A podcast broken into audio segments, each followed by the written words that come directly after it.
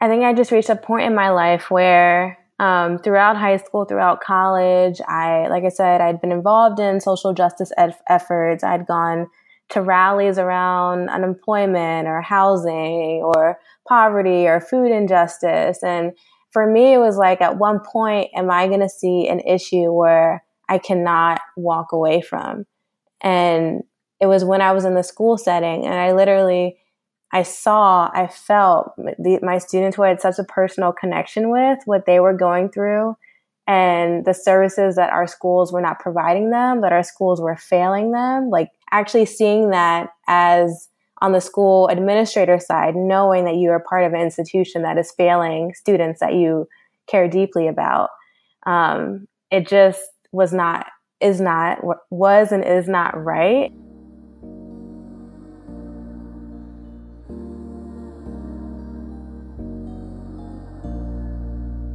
That was Ashley Edwards talking about how the idea for MindRight actually all started. So, before I do dive into exactly who Ashley is and what we're going to be talking about, I have to make a quick apology for all of my listeners um, for not having posted an episode in a couple of months. Um, that's been mostly because I've been really full on with exams, with uni, and with a lot of other stuff going on. So I had to take a bit of a step back, but there will be more coming your way starting with this one. Um, so Ashley is the co-founder and CEO of MindRight, which is a tech nonprofit that has the mission of empowering youth of color to heal from trauma from systematic oppression.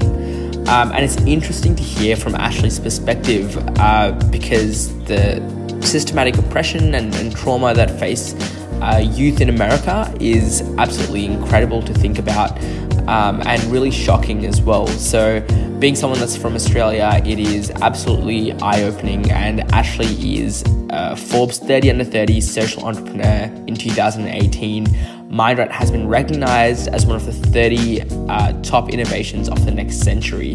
So, look, there's no need for any more introduction. Ash- Ashley has been one of the most emotionally intelligent and socially aware people that I've spoken to on this podcast. And I think you'll absolutely enjoy listening about how she goes about dealing with burnout, how um, what she's learned from running MindRight so far, and uh, sort of everything in between. So uh, I'll just take it away from there. Hey, Ashley, it's so great to have you here. Um, we're going to dive straight in. So, why don't you just tell us who you are, and for those that don't know, a bit for a bit of context, what sort of work you're doing right now? So, my name's Ashley Edwards, and I'm co-founder of MindRight. And MindRight is a tech nonprofit. Our mission is to empower youth of color to heal from trauma from systemic oppression. Mm. And when we say systemic oppression, we mean structural violence, poverty, racism, and what we do is really meet teens where they are by providing personalized daily mental health coaching all over text message to empower youth to heal from trauma. I think that's an incredible idea, um, particularly as you know a young person growing up in the world today. I think that's so important to have that sort of support. Um, where did the idea come from for you, Ashley, uh, and for your co-founder as well? Yeah, so my co founder and I actually met at Stanford for business school. We were both enrolled in the joint MBA and Master's in, in Education, joint degree program. Mm. And we came together because before that, we both had similar experiences where we had witnessed or experienced trauma, um, not just among the students that we had served in ed- working in education or volunteering, but also um, just witnessing it, w- witnessing intergenerational trauma within our families. And so for me, I can say that um, I, I worked as director of operations of a charter school in Newark, New Jersey. And I had yeah. so many of my students coming to school every day, right days after their friends were killed. Um, their families were going through the impacts of incarceration, living in a, a food desert. Um, and all of this was going on, and there was just no psychological support for students. And even today, when you look at the US and mass school shootings happening so often, yeah. um, ki- and kids who are living in low income um, environments or and going to these schools have compounded trauma where it, violence for them is much more frequent frequent in their neighborhoods and there's still not enough support to actually deal with the mental health aspect of it. So for us, we just really wanted to create something that um, was daily so that we could be proactive in supporting the mental health needs of youth of color and something that really met them where they are, which is why we are doing it over text message. Yeah, I think that's that's so great. And yeah, as you mentioned, that idea had been built through your experience over time growing up as a, as a young person and hearing about stories and looking at the experiences of um, people growing up in these areas. So I guess looking back for yourself, uh, yeah, wh- whereabouts did you grow up and what was your childhood experience like personally?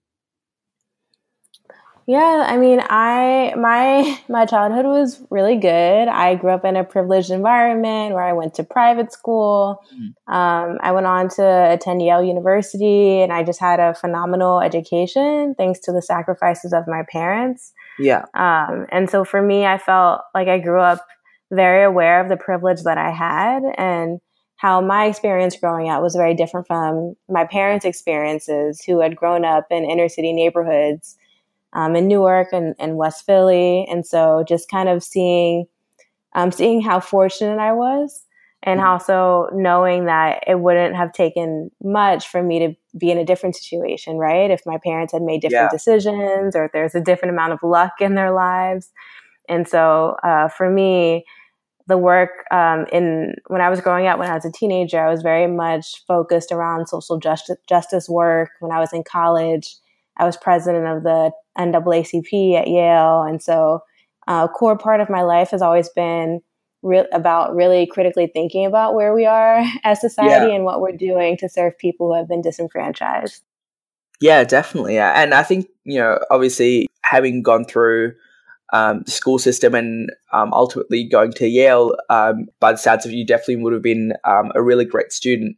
And I think one thing I'm really interested to know is whether you you noticed from a young age that you had this real natural capacity and tendency to address things through emotional intelligence and through empathy and understanding because that seems very much the approach that MindRight takes um, in where it's going so yeah do you think that it's been you know having that that approach has been something um, you've noticed in yourself from a pretty young age as well yeah, I, I really appreciate that question. I actually haven't really thought about that mm. before.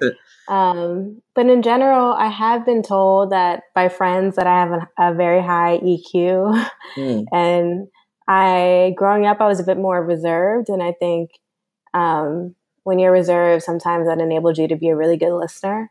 And yeah. so um, I think I have an ability to kind of sense what emotions are in the room and really feel them. Um, and so I think that has contributed to my and even my ability to to see, absorb, or understand the feelings of the, my students. Right? Yeah. So, yeah. Yeah, definitely. I, I think there are um, a fair few people who do notice, uh, you know, f- people who even come from those privileged backgrounds and notice the disadvantage of people, even in communities not so far away from them but it's pretty rare that you see someone take action in the way that you you have so far. What really got you um, like over that line towards taking action rather than just seeing it as an issue um, and not really doing much about it? Yeah, um, thank you. I I think I just reached a point in my life where um, throughout high school, throughout college, I like I said, I'd been involved in social justice efforts. I'd gone to rallies around unemployment or housing or poverty or food injustice. And for me, it was like, at one point, am I going to see an issue where I cannot walk away from? And it was when I was in the school setting, and I literally, I saw, I felt the, my students who I had such a personal connection with, what they were going through, and the services that our schools were not providing them, that our schools were failing them. Like actually seeing that as on the school administrator side, knowing that you are part of an institution that is failing students that you care deeply about. Yeah. Um, it just was not, is not, was and is not right. And I think I just got to, um, I, I could not walk away from that. I could not continue my life as usual after that that experience of working in that environment. And um, i was very angry. And i think i mean i still have that anger. And i think that anger actually has really helped to propel me and to help to consume me with this energy or transforming it into this positive energy to do something about the problems that i see yeah. And so I think I, I credit that with actually a lot of the start of my entry into this work. Yeah, definitely. And I think for someone like myself and a lot of people listening in who um, generally are around Australia, we don't really, you know, we haven't had these large scale um, issues of gun violence um, for for many years since uh, we had a lot of policy change around that area.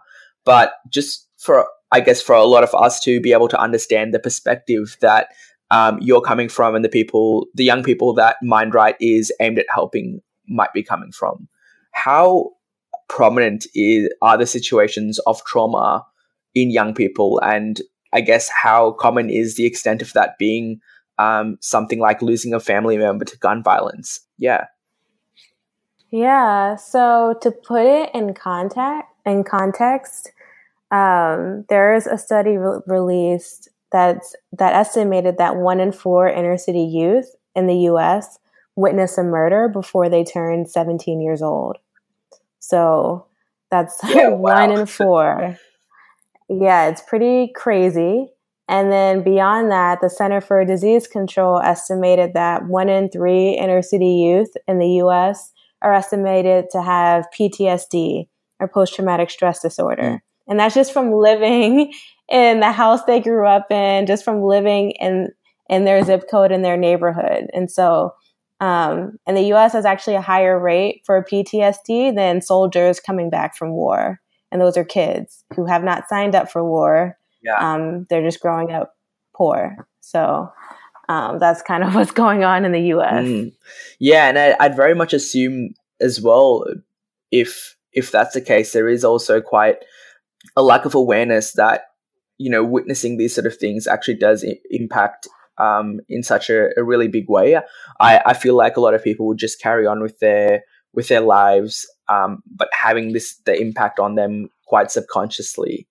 Um, I guess yeah. What's how important is it, and and how can young people in particular be a bit more self aware of themselves and also aware of the the other people around them who might be going through something traumatic?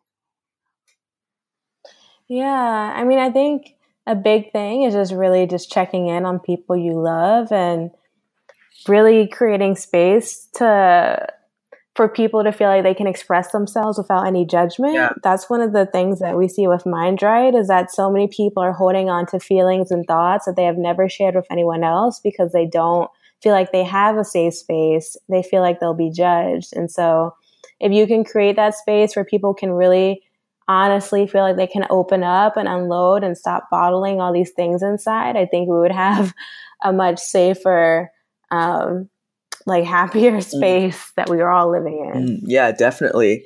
And in terms of, you know, having, um, yeah, I guess having witnessed, you know, a lot of people, as you mentioned, um, going through these sort of traumatic events, um, what are some of the things not having an outlet. Um, I guess, as you mentioned, one of them can be just not being aware uh, about the impact of the the trauma that you're experiencing. But yeah, what what does not having an outlet to actually express your feelings and your emotions uh, and share them? What sort of impact might that have on someone?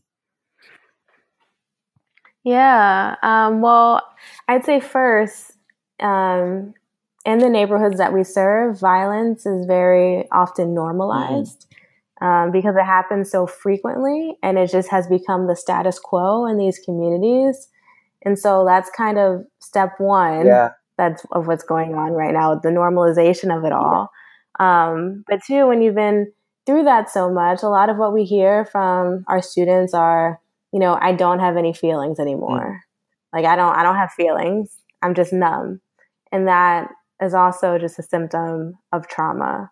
Um, our students also feel like they can't trust anyone because after um, I like to describe trauma and witnessing it. Um, when you witness trauma, it's like witnessing a failure of humanity.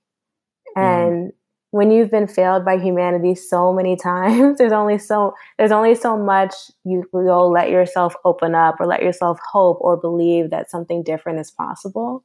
And so some yeah. of our kids are in that spot right now where it's just very hard for them to envision a different life, which is very sad. And so that should not be the way it is. And I and I think um, even the phrase trauma and calling it trauma is something that doesn't really happen a lot because again it's normalized and so it's not a traumatic event it's just you know my friend just got shot that's that's what happened um, and i'm not dealing with mental health challenges i'm just tired or i'm just not having a good day so there's a lack of naming around these things as well, which makes it harder to address the root of the, the, root of the problem. Mm. Yeah, definitely. And what about so MindRight is addressing this issue through um, text messaging and really checking in with people on a daily basis and making sure that they've got that um, interaction and, and that outlet as well at the same time every day. Uh, what are some of the other things that that you'd like to see, I guess, happening um, around mental health and um, addressing the the issue of trauma in in young people, particularly young people of color? Mm. So I think well we we approach this through the perspective of supporting schools to serve youth of color better, mm. and one of the first steps in that is really understanding that you need to give youth of color the um, authority to yeah. have self determination over their own needs and wants, and so so listen to youth of color, right? And yeah. so part of what we do is um, because we talk to students every day, we're able to have sort of this data and analytics on what, um, like how how youth of color are actually feeling, what they're actually talking about, what support strategies and coping strategies work best for them.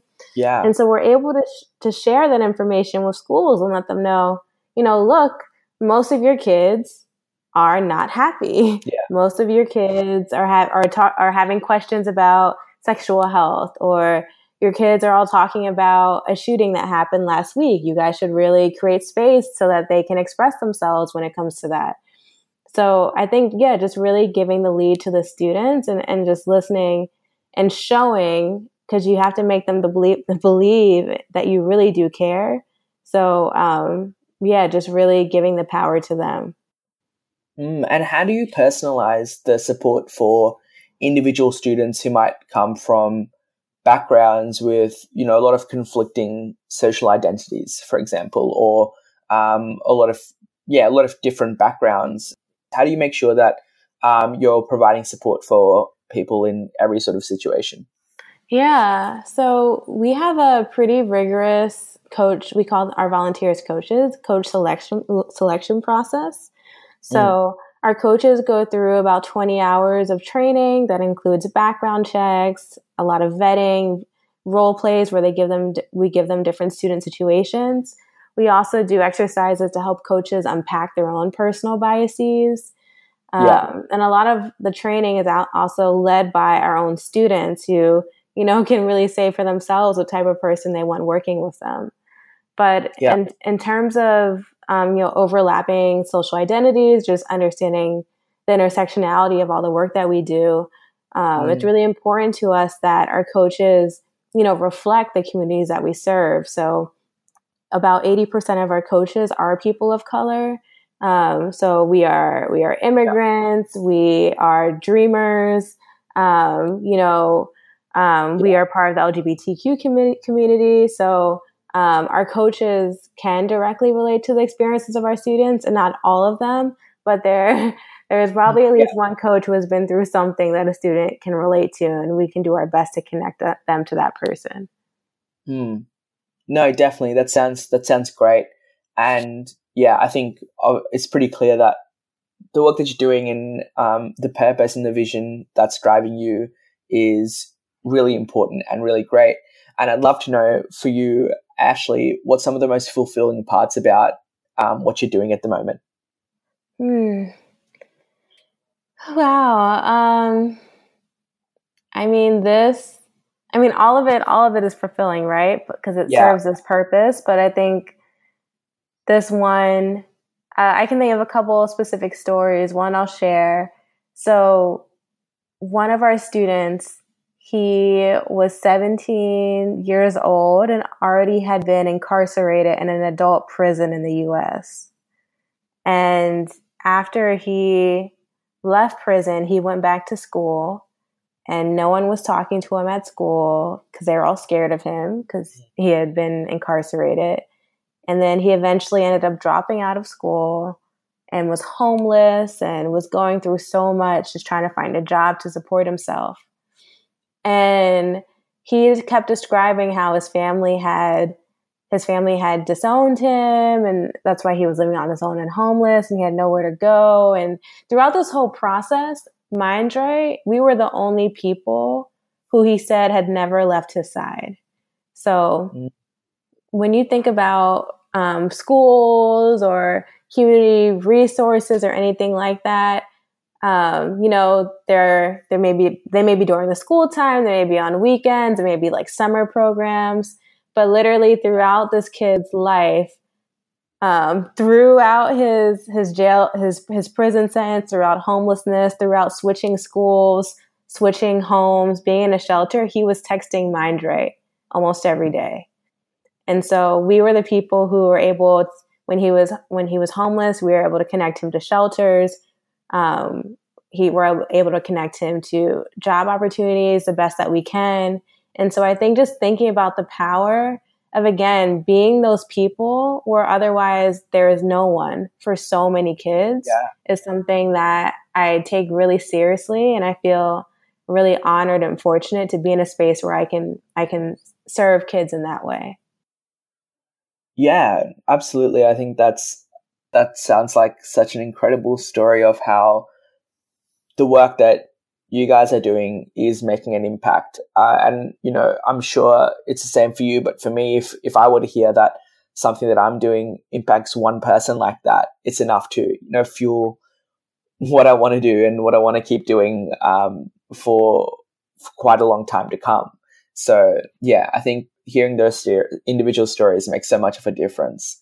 Um, and as, as you mentioned with um, the story that you just mentioned, when he went back to school, you know, he, he wasn't really accepted by his peers in, in the sense that they weren't really interacting with him because they were afraid. Um, and that brings me to something that I really wanted to touch on, which is around um, perspective and, and the importance of perspective and approaching interactions with understanding. Um, how do you see that uh, playing a role in helping the development of young people who face these sort of situations? and also, yeah, what are the sort of things that we can do to approach our interactions with that sort of um, perspective and approach? Yeah, thank you for asking this question. Yes, great no, question. um, so, so we at MindRight we're a values driven organization, and one of our biggest values that I think um, kind of hits us on the head of what you're saying is we we call it un- having unconditional positive regard for our students. Mm. And for us, in other words, I like to say that means having unconditional respect for our students. And so as as a coach, as a person, you may meet someone whose life experiences are completely different from yours, has made decisions that you would have never make or maybe even don't approve of. Yeah. But at the end the end of the day, it's about trusting that this person is doing the best that they can do with what they have. Um, mm. And it's just about having that level of respect for someone. Again, whether you agree or not with the way they're living their lives, and that's what we that's what we train our coaches on. And I think that helps them enter conversations with a level of empathy and and respect that makes these types of um, successful coaching relationships happen with students. Yeah, no, absolutely. And I think having that sort of respect for one another, um, just anyone really in our, in our day to day lives is so important. Um, but also something for me, I think, is gratitude as well. It's so important to have that gratitude for obviously what you have in your situation, um, so that you can, you know, quite confidently work towards um, helping others uh, hopefully feel the, the same sort of gratitude in their daily lives yeah well. i think gratitude is super important um, so i mean at least just me personally i like to try to start the day thinking about things i'm grateful for Mm. especially especially as an entrepreneur there are so many up and down days that it's really important to Yeah. stay grounded and be reminded of all the good things that are happening too so Yeah. um, that's something that i try to do Yeah, definitely. So, I mean, gratitude um, from a lot of people that I've spoken to on this podcast as well. Um, it's it's definitely been a big part of their lives and their approach. Um, so it's really great to hear sort of some consistencies uh, across a lot of the people that I talk to. Uh, and yeah, I think moving on for me, uh, I want you know we've spoken a lot about MindRight and the work that you're doing and um, that sort of stuff, and I'd love to um, delve a bit more into your story, um, Ashley, a bit personally, as we started to there with with gratitude. Um, but taking a bit of a step back and looking at your time through university and college um, at Yale, and then moving forward, what was that experience like for you, and what were some of the things that you found most valuable? Hmm. Well, I think going going to Yale, uh, something that's pretty common, or just college in general, um, Yeah. in the workforce, is just having imposter syndrome, and so you know, getting to an institution like that and just feeling like you're not good enough, or maybe they made a mistake when they accepted you, or all those things, and I, I went through that. Um, I went through that for a while, and I think one of the biggest lessons is just realizing that I am enough Mm. and I am supposed to be here and I'm going to, you know, make this count. And so I I feel like I was able to take advantage of a lot of the opportunities that Yale offered and I just feel really grateful that I was able to have like such an amazing environment for college. Um, I, I love my time at Yale. Yeah, definitely. And how did you um, come to that realization? So taking, you know, having that mindset shift from that the f- idea that you're not enough and you're not good enough to to be there to, you know, what I actually am. What was that uh, mindset shift like for you? Yeah, I think it was actually just being in classes with my peers and realizing I'm just as smart as them. Yep, I definitely am. Not much, there's not much different. yeah. hmm So just being around people, you know. Yeah, yeah, absolutely. Um, and also, you know, then moving on, um, you know, the idea for MindRight obviously came from your time uh, at Stanford. Uh, and yeah, I'd love to hear about the start. Uh, you know, we, we always look at and we hear about, you know, where businesses and initiatives are at um, when they become successful, but it's um, not a lot of the time that we, we get to explore the process. So, um, yeah, what what were some of the biggest challenges, particularly at the at the very start for you um, from an idea phase? Hmm. Um, I mean, I think from an idea phase, there's just so much that you can do, right? there's so many ideas, there's so many uh, directions, there's so many pieces that all together form this, you know, the solution that you've created. Yeah, And so I think I think for us the biggest thing was just really getting over that hump that can be sometimes paralyzing when you think about your idea like oh my gosh this is so much. How do I even begin? Mm. and the answer is you just begin. You just start. You just do it. And so um, I think there's really for us learning how to quickly test and prototype yeah, and just get something out there quick and dirty and not investing a lot of money or, or time in it first, but just really te- testing to see if, you know, teenagers will actually like this or whatever. Mm. Um, that was really important for us. yeah. And did you or um, Alina have a co uh, a tech background at all? So um, neither of us are have expertise in tech. I had taken like in a, a, a back end coding class that was like three months long. So I just had really Yeah. that behind me, but not not much else. Yeah, and and yeah, did you sort of bring in certain help for that? Because always, I think interesting to hear um, from founders without really a technical background um, extensively about how they go around um, an initiative that that does involve um, technology. Yeah, I mean, we were really fortunate because we had some classmates who had technical expertise who just helped us get a yeah. prototype really quick, and then when we were really launching after we graduated, we just um, we ended up paying for this um, like online subscription text message sending service that just helped us kind of um, just kind of meet our very basic needs when we were first starting out. But now, I mean, now yeah. we have an engineering team and we have our own platform. But back then, just kind of doing what we can with the little resources that we had. Yeah, taking taking it in those processes uh, and in those stages, absolutely.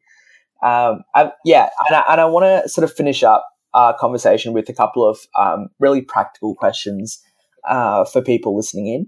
So the first one is around um, is around burnout and fulfillment. So particularly, what are the sort of things that we can do first of all to, um, I guess, w- deal with burnout in our daily lives, whether it be we're just overwhelmed with work from school or we've got stuff happening outside of school.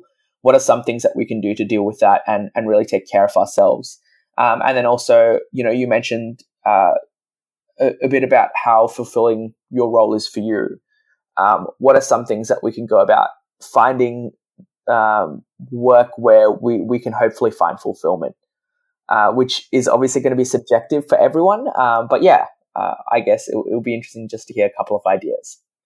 Yeah. Well, one thing that I've been doing, which I think touches on both burnout and fulfillment, if not happiness, just really taking mm. time to pay more attention to yourself and in terms yeah. of when you're approaching burnout or your likes or dislikes and one thing i've started doing is i've literally asking myself the question you know what makes me happy and so mm. that is a very simple question a very basic question one where you might be able to immediately list out many things that make you happy um, for me it, it's that was that's a that was a challenging question and so um, i started this process where each day I would pay attention to myself and notice if I was ever happy at one moment in the day. Like, and then I would write down what made me happy.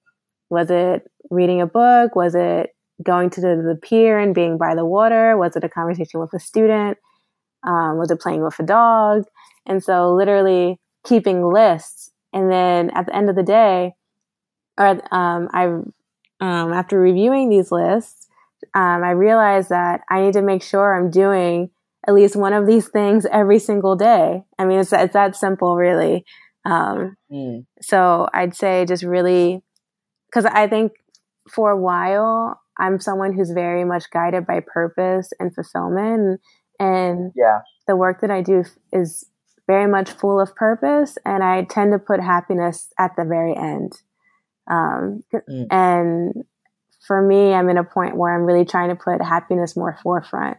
And I think that it mm. is possible to be both happy and fulfilled and that they can overlap and intertwine. And so that's that's the medium I'm trying to reach. Yeah, absolutely. And you know, I, I think um I think fulfillment as well is uh, and happiness are, are, very much intertwined in that they're a product of each other. Um, and I think you know you, you mentioned that you're very much purpose driven, and uh, yeah, fulfillment as well does come from working towards that pr- that purpose that some people are lucky enough to identify from a young age. Mm-hmm. Uh, and so, yeah, it's it's great to hear that uh, very much resonates with you as well.